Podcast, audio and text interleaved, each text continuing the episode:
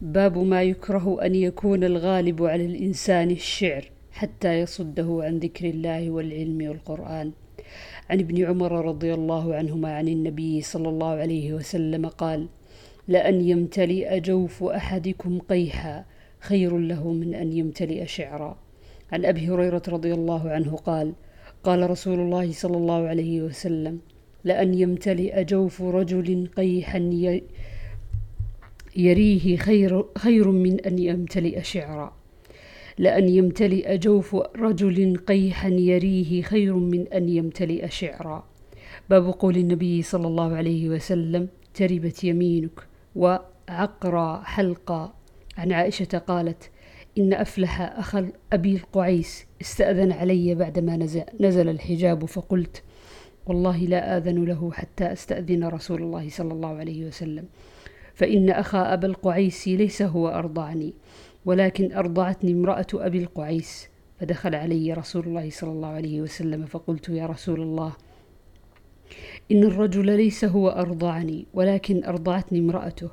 قال ذني له فإنه عمك تريبت يمينك. قال عروة فبذلك كانت عائشة تقول حرموا من الرضاعة ما يحرم من النسب.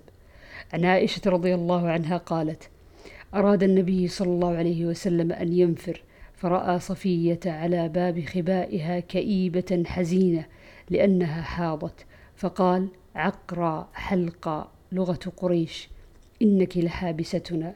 ثم قال أكنت أفضت يوم النحر؟ يعني الطواف؟ قالت نعم. قال فانفري إذن باب ما جاء في زعم عن أم هانئ بنت أبي طالب قالت ذهبت إلى رسول الله صلى الله عليه وسلم عام الفتح فوجدته يغتسل وفاطمة ابنته تستره فسلمت عليه فقال من هذه؟ فقلت أنا أم هانئ بنت أبي طالب. فقال مرحبا بأم هانئ. فلما فرغ من غسله قام فصلى ثماني ركعات ملتحفا في ثوب واحد. فلما انصرف قلت يا رسول الله زعم ابن أمي أنه قاتل رجلا قد أجرته. فلان بن هبيرة. فقال رسول الله صلى الله عليه وسلم قد أجرنا من أجرت يا أم هانئ. قالت أم هانئ وذاك ضحى. باب ما جاء في قول الرجل ويلك. عن أنس رضي الله عنه أن النبي صلى الله عليه وسلم رأى رجلا يسوق بدنه فقال اركبها. قال إنها بدنه. قال اركبها. قال إنها بدنه. قال اركبها. ويلك. عن أبي هريرة رضي الله عنه أن رسول أن رسول الله صلى الله عليه وسلم رأى رجلا يسوق بدنة فقال له اركبها. قال يا رسول الله إنها بدنة. قال اركبها ويلك في الثانية أو في الثالثة. عن أنس بن مالك قال كان رسول الله صلى الله عليه وسلم في سفر وكان معه غلام له أسود يقال له أنجشة يحدو. فقال له رسول الله صلى الله عليه وسلم ويحك يا أنجشة. رويدك بالقوارير. عن, أبي عن عبد الرحمن بن أبي بكرة عن أبيه قال أثنى رجل على رجل عند النبي صلى الله عليه وسلم فقال ويلك قطعت عنق أخيك ثلاثة. من كان منكم مادحا لا محالة فليقل أحسب فلانا والله حسيبه ولا أزكي على الله أحدا إن كان يعلم. عن أبي سعيد الخدري قال بين النبي صلى الله عليه وسلم يقسم ذات يوم قسما فقال ذو الخويصرة رجل من بني تميم يا رسول الله اعدل. قال ويلك من يعدل إذا لم أعدل؟ فقال عمر ذلي فلأضرب عنقه. قال لا إن له أصحابا يحقر أحدكم صلاته مع صلاتهم وصيامه مع صيامهم يمرقون من الدين كمروق السهم من الرمية.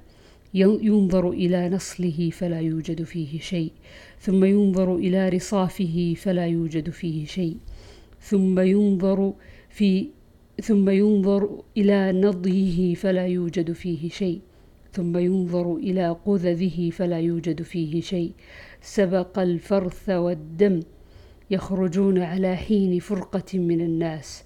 آيتهم رجل إحدى يديه مثل ثدي المرأة. أو مثل البضعة تدردر. قال أبو سعيد أشهد لسمعته من النبي صلى الله عليه وسلم وأشهد أني كنت مع علي حين قاتلهم فالتمس في القتلى فأتي به على النعت الذي نعت النبي صلى الله عليه وسلم. عن أبي هريرة رضي الله عنه أن رجلا أتى رسول الله صلى الله عليه وسلم فقال يا رسول الله هلكت. قال ويحك. قال وقعت على أهلي في رمضان. قال أعتق رقبة. قال ما أجدها. قال فصم شهرين متتابعين.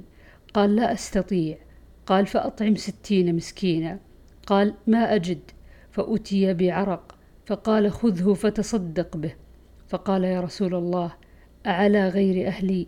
فوالذي نفسي بيده ما بين طنبي المدينة أحوج مني. فضحك النبي صلى الله عليه وسلم حتى بدت أنيابه. قال خذه وفي رواية ويلك. عن أبي سعيد الخدري رضي الله عنه أن أعرابيا قال يا رسول الله أخبرني عن الهجرة. فقال ويحك إن شأن الهجرة شديد فهل لك من إبل؟ قال نعم. قال فهل تؤدي صدقتها؟ قال نعم. قال فاعمل من وراء البحار. فإن الله لن يترك من عملك شيئا.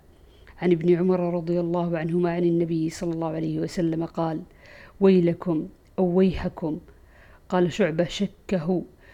لا ترجعوا بعدي كفارا يضرب بعضكم رقاب بعض عن أنس أن رجلا من أهل البادية أتى النبي صلى الله عليه وسلم فقال يا رسول الله متى الساعة؟ متى الساعة قائمة؟ قال ويلك وما أعددت لها. قال ما أعددت لها إلا أني أحب الله ورسوله. قال إنك مع من أحببت. فقلنا ونحن كذلك. قال نعم. ففرحنا يومئذ فرحا شديدا.